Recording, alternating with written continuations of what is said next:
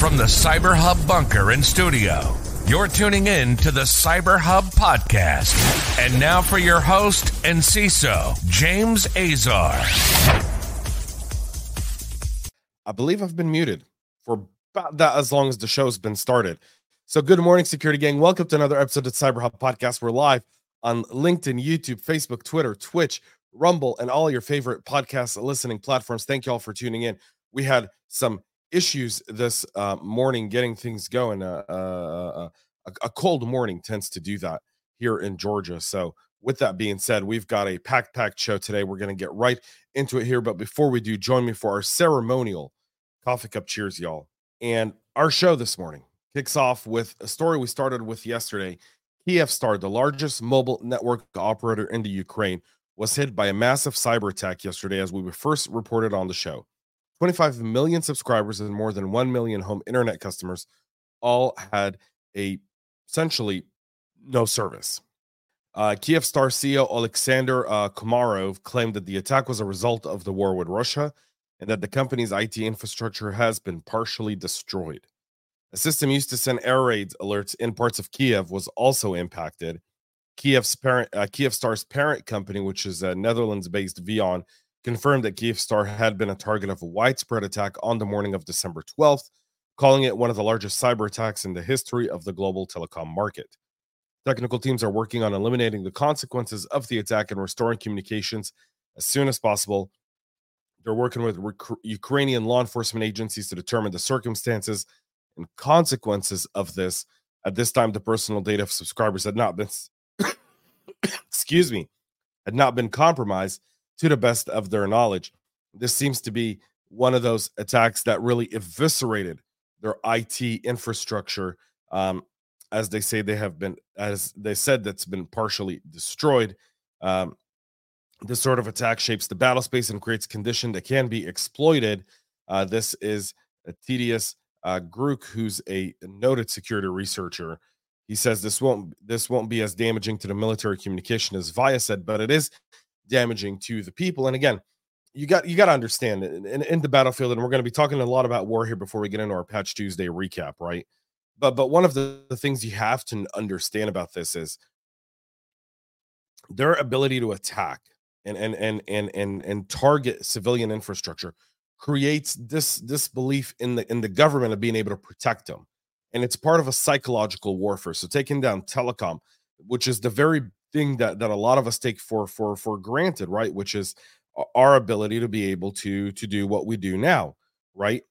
Um so so with that being said what what you're seeing here is really like i said stuff translates from the cyber warfare field to actual like practitioner stuff and we're seeing it right now. We're, we're it's it's it's right in front of us. We we it's as clear as day. It's there the uk government is risking catastrophic ransomware attack. The reason i bring this story up next is because well we just saw what's going on in the ukraine so imagine what would happen in the uk uh, the british government's failure to tackle ransomware uh, there's a high risk that the country faces a catastrophic ransomware attack at any moment. This is an unprecedentedly critical pre- uh, parliamentary report published Tuesday by the Joint Committee on the National Security Strategy in the UK. In particular, the report singles out former Home Secretary Suella Braverman, who it described as show as having showing no interest in the. This, in the topic, um, how many of you resonate with no interest on the topic? How many security practitioners try to talk to the business about security, only to have them go, "Well, mm, what are the chances?" or no one would really do it. By the way, it's that kind of thinking, it's that type of mentality that's led to a lot of the unrest and a lot of the things we're seeing ferminate, eh, you know, kind of getting to the surface now. Um, they found that the Home Office public output on cybersecurity and ransomware had been almost non existent and has been dwarfed by its focus on small boats and illegal immigration. According to the report, the report calls for the Home Office to be stripped of its responsibility for ransomware and instead uh, having it given to a cabinet office in partnership with the National Cybersecurity Center and the National Crime Agency to be overseen. Uh, Dame Margaret Beckett, the chair of the committee, said that the UK has a dubious distinction of being one of the world's most cyber attacked nation. It's clear to the committee that the government's investment in and response are not equally world beating. So, what are some of the answers here? Well, one, you need public private cooperation. The government can't do this alone. Number two, you ought to start like really changing the way you do this. We ought to be looking at this differently, Grain. Like, this has got to be different. We, we can no longer let these groups just go about and hack our organizations, hack our companies, and then three years later dismantle their infrastructure. That is not a response. In three years, they've done a lot of financial damage. And at some point, there's no more money. We're already in hyperinflation. The global economy is slowing down. You're starting to see the fractures in the economy as inflation, the, the, the, the, amount of spending during 2020 to 2022, the amount of, of, of, of, of the way the companies change the way they operate, and the amount of automation. All of that has impact and cyber criminals know it and they're taking advantage of it and they're capitalizing and the governments are just sitting around twirling their thumbs and this goes to this debate here with a great report by dan raywood who's one of the senior editors over at dark reading he's talking about the activity in the israel hamas war that's going on currently in israel that really started nearly uh, just over two months ago with the uh, evil attacks by the hamas terrorists on october 7th and what we're seeing is that Iran's really kind of started to play this this hacktivist game, and you know a lot of these hacktivists that come through. We know the Russians play off the Sudanese uh, uh, name, right? Anonymous Sudan, and and we know all these different groups. But what we're seeing is that Iran is really the chess player here, and they're moving their pieces across the board in order to not only attack Israel but the U.S. and the West specifically. And the West is just sitting there, just just randomly. Don't tell me politics are complicated. I don't buy that excuse. It's just weak leadership. Weak leadership. And what we're seeing now is these attacks on critical infrastructure that are so forthcoming from hacktivist groups. They're not hacktivist groups.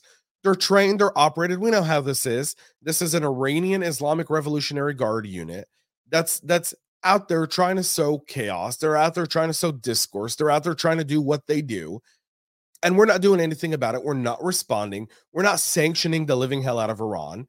We're not sanctioning the people that we know stand behind it because what do we need? This isn't the court of law. Iran is not a nation that's standing in front of a jury of its peers. Iran is a rogue terror state nation.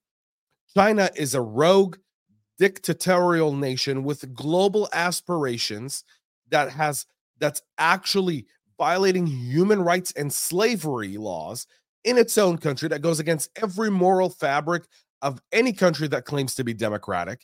And yet no one does a thing about it. There comes a point where you have to say, enough is enough. And are we there? What is it going to take? How many? What, what's it going to take? Is it going to take New York City not being able to function for three days for something like this to happen? Is it going to take the entire West Coast going dark? What's it going to take for our government to get off their tails and start to really do what they're supposed to do, which is defend the homeland, defend their country. Every government that's sworn in, it's sworn in to defend the nation and the people it elected, not these foreign small countries that are now just poking at you, but eventually will shoot you. And eventually you'll be weak enough to not being able to respond. The time to act is now, and we continually avoid it. We continually avoid it, which leads to our Patch Tuesday recap. Our Patch Tuesday recap starts with Microsoft's 2023 Patch Tuesday, the last one of the year that only fixes 34 flaws and one zero day. This is, I believe, the lowest Patch Tuesday of the year, uh, 34. So to end the year, they're giving everyone a little break. 10 elevation of privilege vulnerabilities, eight remote code execution vulnerabilities, six information disclosure vulnerabilities, five denial of service, and five spoofing vulnerabilities. Of the total of 34 um, flaws, uh, eight fixes uh, belonged uh, does not include the eight Microsoft Edge flaws that were fixed uh, last week. The zero day CVE 2023 20588 is the AMD speculative leak vulnerability, and that's a zero day bug that's been patched as part of this as well. Atlassian released their uh, security update for four critical remote execution flaws in Confluence, Jira, and Bitbucket. Apple's got a new update out. SAP has released its 2023 patch day. Sierra Wireless has released their security advisory for the 21 flaws impacting their OT and IoT routers. Um, so there's that, and VMware fixed a critical authentication bypass in the cloud director as well. And you can see all of this in the show notes. So go check those out after the fact. Chrome 120 security update addresses nine different vulnerabilities, six reported by external researchers. They paid $50,000 to fix these vulner- the six vulnerabilities reported by external researchers. So make sure you get your Chrome updated. There's over 1,450 pfSense cloud servers that are exposed to RCE account, uh, attacks via a bug chain. These roughly 1,450 pfSense instances exposed online are vulnerable to command injection and cross-site scripting flaws that, if chained, could enable attackers to perform remote code execution on the appliance. The o- popular open source firewall and router software allows extensive customization and deployment flexibility. In mid November, Sonar Source researchers, with the aid of their Sonar Cloud solution, discovered three flaws impacting pfSense CVEs 2023 42325, 42327, and 42326. Those now Netgate, the uh, Netgate, sorry, the vendor behind pfSense, received reports of the three flaws on July 3rd, released the security updates on November 6th, and now it's out in the public. But Shodan is reporting that they're still seeing a bunch of these online, with a good portion of them being in Brazil, the US, Russia, France, Malaysia, Italy, and so forth. So if you are using one of these, you want to make sure to get it done. The OLVX cybercrime market is gaining popularity among attackers. And that's hard to do, by the way, because attackers don't just trust anything that pops up. A lot of times they think it's law enforcement trying to entrap them or some sort of threat intel company setting up a market in order to gain intelligence over what data is out there. So when you see something like this actually get uh, substantial activity, understand um is is is it's it's it's important because their popularity here seems to be attributed to the SEO efforts from the market's admins, advertising, uh, advertising on forums and promotions through the platform's dedicated Telegram channel and the community's word to mouth. OLVX does not use escrow service like most markets, but instead offers deposit to direct payment system supporting Bitcoin, Monero, Ethereum, Litecoin, Tron, Bitcoin Cash, Binance Coin, and Perfect Money. This encourages additional spending for the users as funds are constantly available. So browsing leads um, to more frequent purchases on this one. So they've actually changed their business model uh, out there. Uh, access to compromised legitimate websites worldwide, prices as low as $5. Active cPanel access with over 6,000 of those available, generally under $10. RDP and SSH protocols are priced under $10. Compromised SM, SMTP accounts are running for just under $10. Webmail credentials, over 8,000 of those, uh, just a few bucks a piece email addresses, compromised credentials, one to two hundred dollars, depending on the database size, target, and country. And credentials from specific domains and services are there as well, and as well as pre-developed uh, phishing kits with two-factor bypass between $150 for the feature-rich kits or just $20 for your most generic page.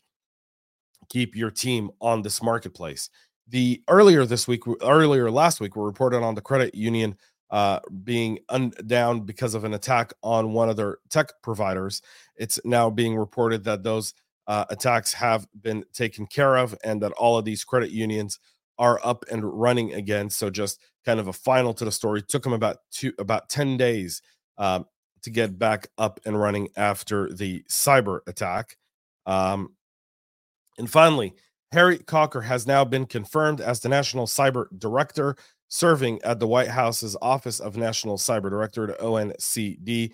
He was confirmed in a 59-40 vote. It's he's the second to take the role after Chris Inglis stepped down in February, right before we published the National Cybersecurity Strategy. Coker was the executive director of the NSA. He's held various various leadership positions in the CIA.